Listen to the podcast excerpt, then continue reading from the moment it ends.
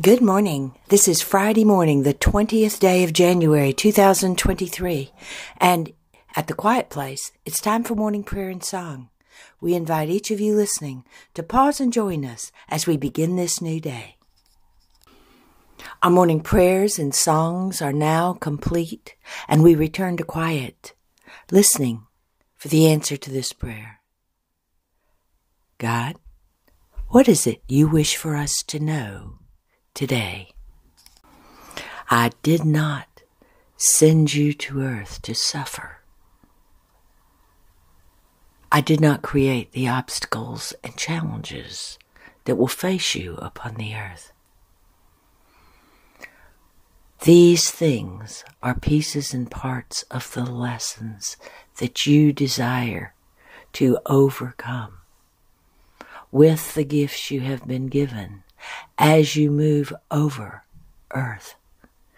These obstacles and challenges will come to you as they are of the earth, but you are walking upon the earth, incarnate, spirit, in flesh, so that you can see and move these challenges and obstacles that are plaguing thee you can do it because your spirit intends it to be done and you have the gifts to use so that it might be done.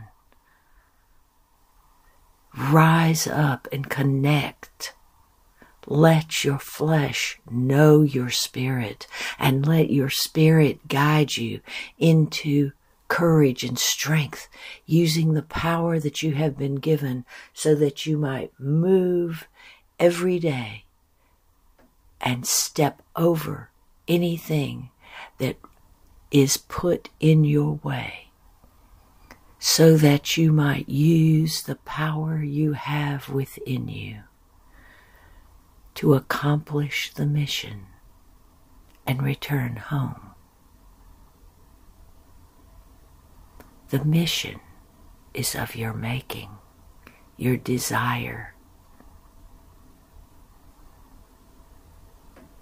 the gifts are given unto you so that you might complete your mission and have your desire rise up to the level of knowing and wisdom through all that you are showing as you walk upon the earth. And the Holy Spirit says, do not fear the events of the day, for they are there. They come to you because you are upon the earth. And the world of man creates many diversions, many distractions, many challenges.